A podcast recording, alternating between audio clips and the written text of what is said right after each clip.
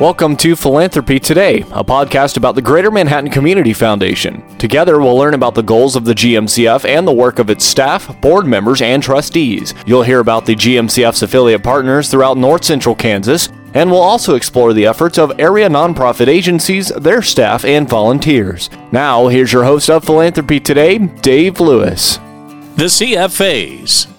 The Community Foundation Awards are scheduled for March 21st at the Hilton Garden Inn Manhattan Conference Center.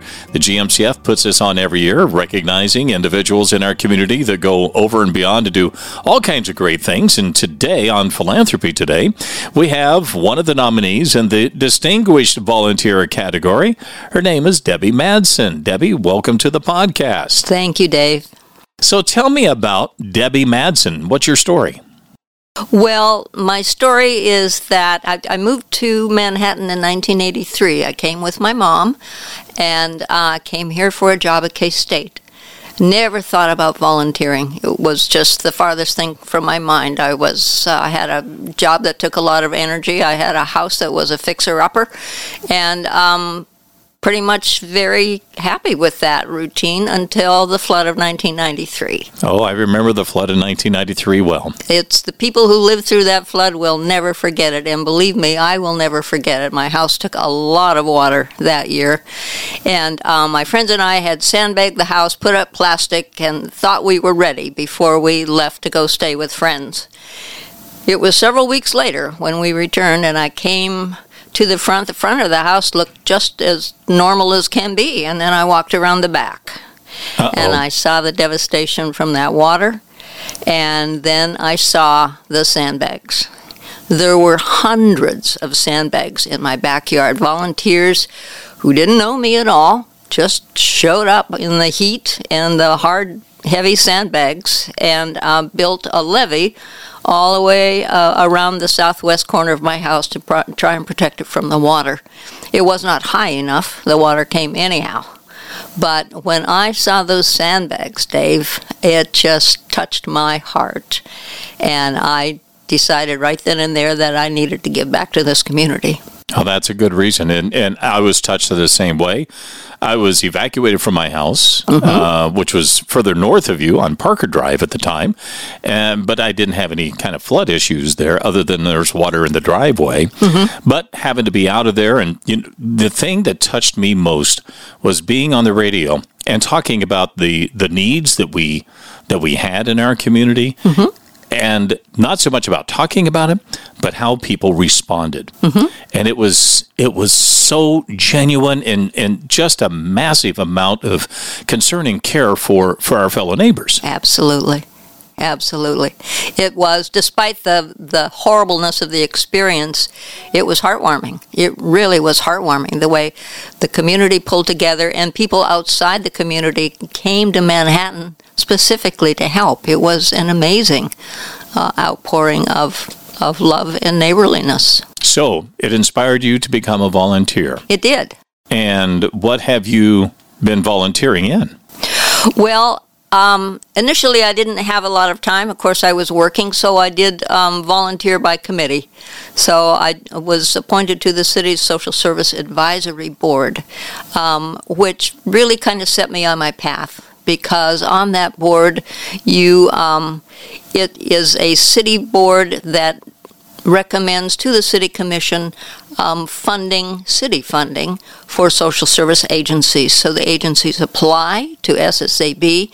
We review the applications, we make site visits, um, we talk to the director and often the, the uh, board of directors. So we get to know those agencies very well and what they do. And that experience really opened my eyes to the needs in this community. You know, Judy Davis, who for years was the director of the Crisis Center, said that um, in Manhattan we have invisible poor. The agencies do such a good job in handling it that most people in Manhattan don't realize the extent of the need here. Well, that just that experience just showed me what I needed to do when I retired. What are some of the organizations you've helped out with? Well, um, in addition to SSAB, of course, and that was just a six-year term, um, I have worked for about 20 years with the Manhattan Area Habitat for Humanity, starting out small again with just committee work, and then after I retired, became more with board and and uh, way over my head with that one. Flint Hills Breadbasket I've been doing for 14 years. Um, I was a um, an ally for the first class of Circles family. Circles is now Thrive. Right. Um, the uh, church on the missions committee and more recently, a couple of years ago, I was appointed a historian of the First United Methodist Church. Now, there's a church with an interesting history. No kidding. no kidding. Not just interesting, but a lot of history. A lot of history. A lot of history. Um, and so, oh, and the Crisis Center. So, um, a lot of different organizations, some longer experience with them, some shorter, but always around social service. That is where my heart lies. We're visiting with Debbie Madsen, who is a distinguished volunteer nominee. Debbie, do you know who volunteered, or Debbie, do you know who nominated you? I do. I do. It's my friend Karen Cole. Uh, Karen was my flood family. In 1993, when we had to get out of that house, uh, my mom and I and dog and cat moved to Karen's house. Uh, she and her husband and, and uh, son, and we stayed with them for almost six weeks.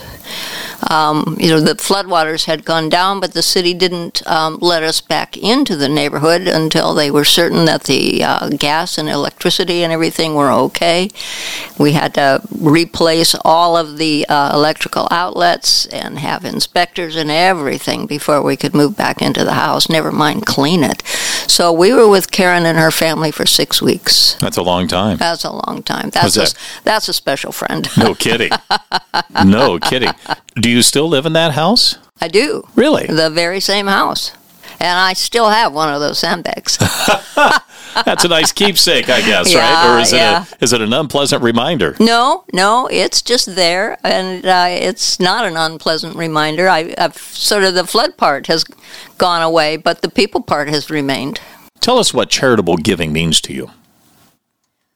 Well, um, I guess when I was working, I was had more money than I do now. I'm retired, of course, and on a fixed income, and so you know, I would just write checks to organizations.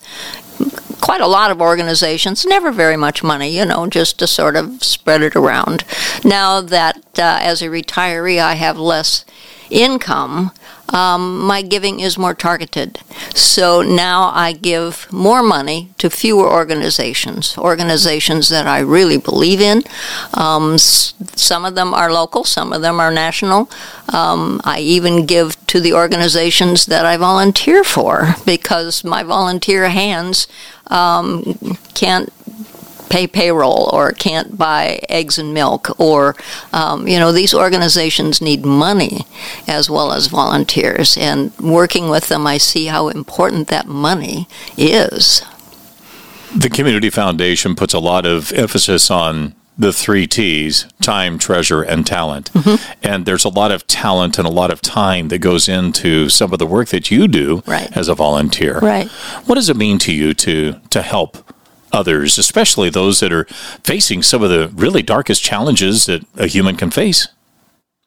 well i guess for me it, it, it gives my life purpose dave you know i like to I like to make a difference. I'm I'm a person who believes that one person can, in fact, make a difference. That just sitting around doing nothing is not the answer. If we all did a little something um, and pitched in together, the world would be a whole lot better place. So sometimes, you know, I work alone, like in the history room and at the breadbasket. I work with a team of others, and you know, we all just pitch in and we get the work done. Well, obviously, you've made quite a bit of difference if you've been nominated as a distinguished volunteer. Well, that is an incredible honor. I, I when Karen told me she had nominated me, I, I was really quite flabbergasted. Now, we ask all of our nominees. There's a $100 gift that uh, the Greater Manhattan Community Foundation offers to provide to an organization of your choice in your name. Debbie Madsen, who do you choose? The Flint Hills Breadbasket. I've been a volunteer there for two mornings a week for 14 years. That's where my heart is. Well, you have an amazing heart. Congratulations on the nomination, and, and thank you for joining us today. Thank you so much, Dave. Keep up with Philanthropy Today by following or subscribing to our podcast on your favorite apps. To learn more about the Greater Manhattan Community Foundation, visit our website at mcfks.org. Philanthropy Today is produced by Ad Astracast. Follow us online at astracast.com.